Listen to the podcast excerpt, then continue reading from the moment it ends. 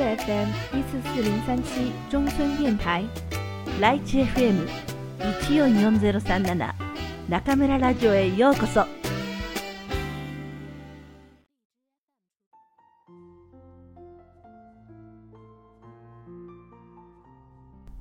あなたに送る人生の薬箱。愛さなくてはいけない二つのこと。松浦弥太郎。夢を叶えたいあなたに35歳を過ぎた頃から思い続けてきた夢が叶うようになりましたやっと叶ったという感覚ではありません気がついたら叶っていたという静かな実感です。へえ、こんな形で叶ったんだという発見もあります。こんな風に言えるのは、それはそれは長い間、夢を抱き続けてきたから。気負うことなく、毎日お風呂に入って眠るように、当たり前に夢を抱き続けてきたから。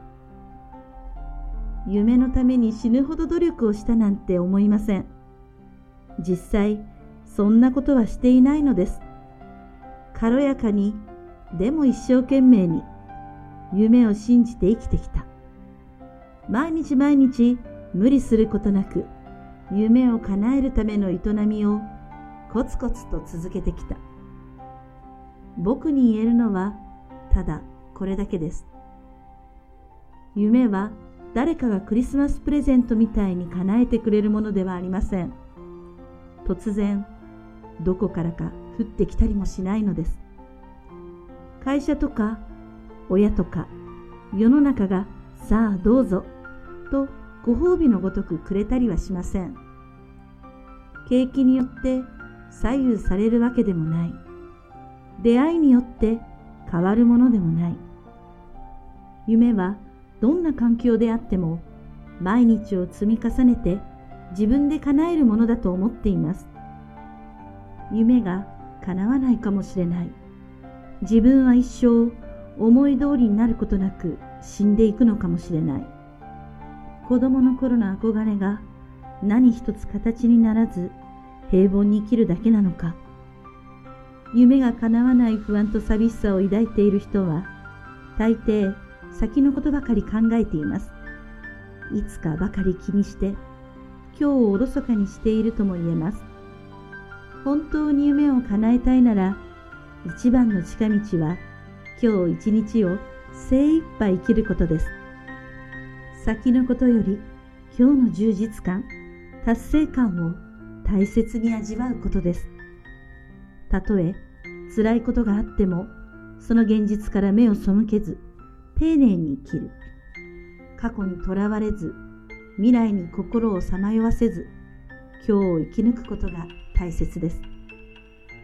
今日一日を精一杯生きれば、明日は自然とついてきます。明日もまた精一杯生きれば、明後日も自然とついてきます。この無数の繰り返しが自然に夢を叶えてくれます。今日一日を精一杯に生きれば、小さくても一歩前に進んだことになります。夢に向かって休まずに歩いていて、少しずつ前進しているのだから、明日への不安も未来への恐怖もなくなります。生きている間は何があるかわからないから、突然降って湧いたように夢が叶うこともあるでしょう。しかし、突然叶った夢というのは、突然消えてしまうというのが僕の考えです。急いで手に入れたものは素早く去っていきます。一夜漬けで勉強したことはあっという間に忘れてしまう。これと同じかもしれません。その点、長い時間をかけて自分自身でじっくりと叶えてきた夢であれば、しっかりと自分のものになります。一年かけて勉強したことは、そう簡単に忘れないのと同じです。もう一つ、夢を叶える上で大切なのは、夢は絶対に叶うと信じる力です。どうせ無理だと思いながら、日々を精一杯生きることはできません。僕がいいなと思うのは、肩に力を入れることなく、夢は自分が思っているより叶う。夢は意外と叶う。と軽やかに、しなやかに信じる力です。よく言われることですが、夢を叶えた人というのは、夢を忘れず、夢を諦めなかった人でしょう。あなたの夢は何ですか？と僕はしばしば尋ねます。わからない。夢がない。どんな夢を抱いていいのか思いつかない。と答える人がいて、僕はその度びっくりします。僕には一晩中話し続けてもまだ語り尽くせないほどたくさんの夢があります。一つ二つ叶ったところでまだまだ夢があるのです。夢がないという人は夢を抱く前にどうせと諦めてしまっている気がします。どうせこんな世の中だ。夢を抱いたところで叶えさせてくれる人なんか誰もいない。この諦めを忘れてしまう方法は二つ。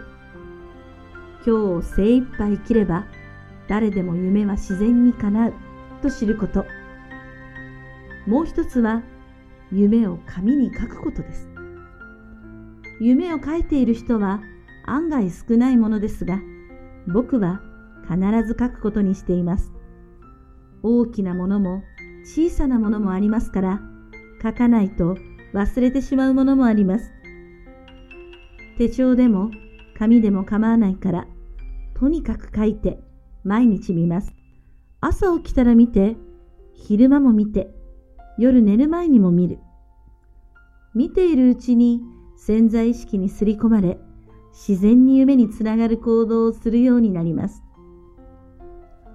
書くだけで無意識に働きかけるから、夢を書くのと書かないとでは全然違うよ。折に触れて僕は言うのですが、なかなか実行する人がいないから、随分もったいない話だと思っています。こんな経験がしたい。こんな風になりたい。漠然としていても、ささやかでも構いません。早速夢を書き出してみましょう。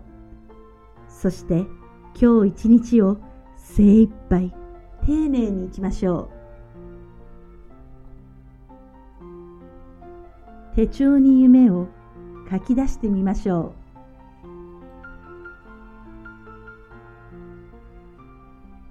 何もかも不安なあなたにもしかしたらこれが一番手強いかもしれません。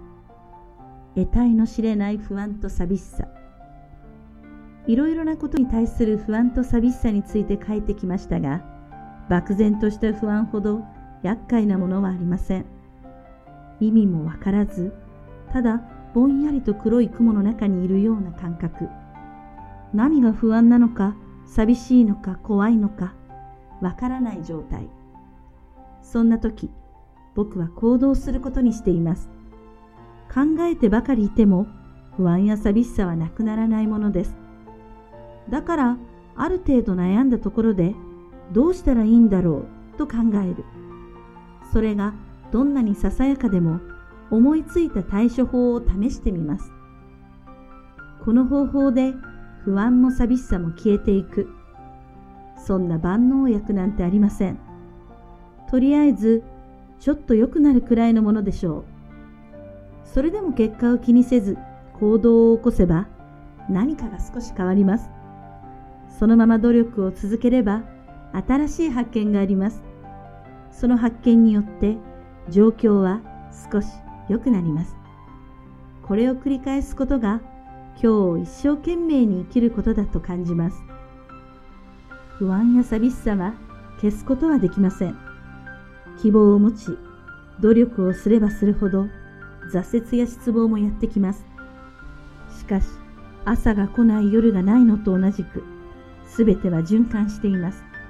何事も解決するのではなく対処するという姿勢を保てば、ひるまずに行動できるようになるでしょう。もし何もしないでずっと考え続けていたら、心の病気になってしまう気がします。これから一生懸命生きていくにはどうすればいいでしょう？ある時僕は尊敬する編集者に尋ねたことがあります。その人は人気雑誌の編集長を歴任した名エディター。人のいいところを見つけて、褒めて、それを本人にきちんと目に見える形で伝える名人でもあります。僕が何をしても誰よりも最初に気がついて言葉にして褒めてくれる人です。ある雑誌で僕がコラム連載を始めた時も面白い原稿ですね。とても楽しみにしています。という感想を記したハガキを担当編集者より先にくれました。僕が暮らしの手帳の編集長になって最初の号が出た時には発売日の次の日にハガキが1枚届きました。あなたのやっていることは素晴らしいです。これからも一生懸命頑張ってください。こんなに雑誌が面白くない時代なのに何か可能性をすごく感じます。この名エディターと僕はしょっちゅう食事に行ったり個人的になくしている間柄ではありません。雑誌の業界でも大先輩であり、僕は親しくできるほどの立場ではないのです。それでも自分がやったことに対して世の中の人はどう感じているかと不安になった時、真っ先にハガキをくれる人なのです。これは僕に限った話ではなく、たくさんの人に同じような宝物を届けている方です。感想やお礼のハガキを書こうというのはビジネス本によく書いてあります。主にマナーとして若い頃の人脈づくりとして有効とされています。大ベテランであり、これ以上偉くなれないくらい認められた編集者であれば、人脈はこれから作る必要がないくらい豊かでしょう。それなのに、その名エディターは若い人に対しても知らないことは知らないと言えるし、教えてくださいと聞けるし、面白いですねと素直に喜べる若々しさも持っています。そんな人だからこそ僕は不安と寂しさに立ち向かう方法、一生懸命に生きていくヒントをいただきたいと聞いてみたのでした。まず我慢すること、それからプライドを捨てること。これが僕の質問への名エディターの答えでした。我慢とは人を受け入れることです。編集者として30年以上たくさんの人を見てきたその人は、相手の話を聞いて受け入れることのプロと言えます。自分を抑えること、すなわち我慢の大切さをよく知っているのでしょう。我慢とはまた逃げないことでもあります。編集長という矢面に立つ仕事は、非難や批判を真っ先に浴びる立場です。その時我慢できなければ、とても務まりません。若い人がどう育ち、どんな人が伸びていくかを見てきた名エディターは、こんなことも教えてくれました。賢い人、センスがいい人、頑張り屋、勤勉な人は、努力と才能である程度のところまで登っていきます。しかし、その先まで伸びていけるかというと、そこでおしまい。努力と才能だけでは無理なのだそうです。そこで成長を阻むのがプライドなのだと言います。プライドを捨てられない人、我慢できない人は本当の成功を手にできない。だから我慢とプライドを捨てることが大切だというお話でした。これを聞いたとき、僕は腑に落ちない点がありました。我慢というのはわかるけれど、プライドは自分を支えるものとして捨ててはならないものではないかと思ったのです。だからしばらくじっくり考えてみたのですが、やがて気がつきました。プライドには本物のプライドと偽物のプライドがあることに。本物のプライドは自分を守ってくれるけれど、たくさんの人がプライドだと思い込んでいる偽物のプライドはその逆です。メイディターが言う通り捨てるべきだし、得体の知れない不安と寂しさを生み出している原因の一つでもあります。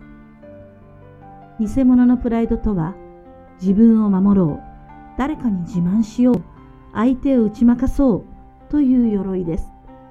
硬い金属でできているように見えても、触ればたちまち崩れ落ちてしまうほど儚いものです。僕はこうだと自分の能力を誇示したり、私はこう思うと自分の考え方を押し付けたり、いつも自分の中の人より優れている部分を取り出す。これは自分の中身が弱々しいからに他なりません。鎧をまとわずにいられない不安や寂しさが生み出した偽のプライド。なんと頼りないものでしょう。自分自身への納得があれば裸でいていい。強さを誇示する必要もないし、自分を守る必要もない。鎧などいらないのです。なるほど。これは捨てるべき偽物のプライドだと僕は理解しました。我慢を覚え、偽のプライドを捨て、今日一日を一生懸命生きていく。それでも、得体の知れない不安や寂しさと、きっぱり縁が切れるわけではありません。忘れた頃にひょっこり顔を出し、僕たちを包み込むのは間違いありません。そんな時は、紙に書いてみましょう。何が不安で寂しいのか、自分がどうしてこんな風にがんじがらめにされたように思うのか、人に話せばそれもいいと思いますが、アンネの日記に書いてあるように、神は人間よりも辛抱強い。いくらでも話を聞いてくれます。誰かが不安と寂しさを癒す手を差し伸べてくれる。そんな期待を胸に抱き、膝を抱えてじっとしていても、何の解決にもならないことも知っておきましょう。イギリスの作家、ジョージ・エリオットはこんな言葉を残しています。バラは空から降ってきません。もっとバラの花が欲しいのなら、もっとバラの木を植えなさい。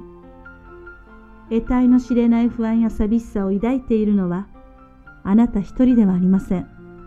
おそらく、この世界のほとんどの人が、あなたと同じ弱い心を持った存在で、それぞれの不安や寂しさを抱えています。自分の持っている不安と寂しさを認め、抱きしめ、愛することができれば、不安と寂しさを持っている他の人を愛することができます。これもまた、この世界の不安や寂しさを和らげる素晴らしい方法だと僕は感じます。あなたがしてほしいと思うことを他の誰かにしてあげましょう。そう、バラの木を植えるように。この章のまとめのエクササイズ。生まれてから今に至るまでの自分の年表を作ってみましょう。客観的に自分を知るために大層役に立つ方法です。主な出来事とその時の自分の思い、人からされて嬉しかったこと、嫌だったこと、それらを記憶の中で一番古いものから順に掘り起こしていくのです。最初は1時間かけても2、3個しか出てきません。じっくり時間をかけましょう。断片的にでも埋めていけば、次第にスルスル糸がほぐれるみたいに記憶が蘇ってきます。記憶は自分に都合のいいような編集作業をしますが、できれば客観的な事実を並べていくといいでしょう。ありのままの自分を知れば嫌なことばかりではありません。もちろん素晴らしいことばかりでもありません。全部をひっくるめて歩いてきた自分を、さあ、これからも頑張ろう、と愛してあげるといいでしょう。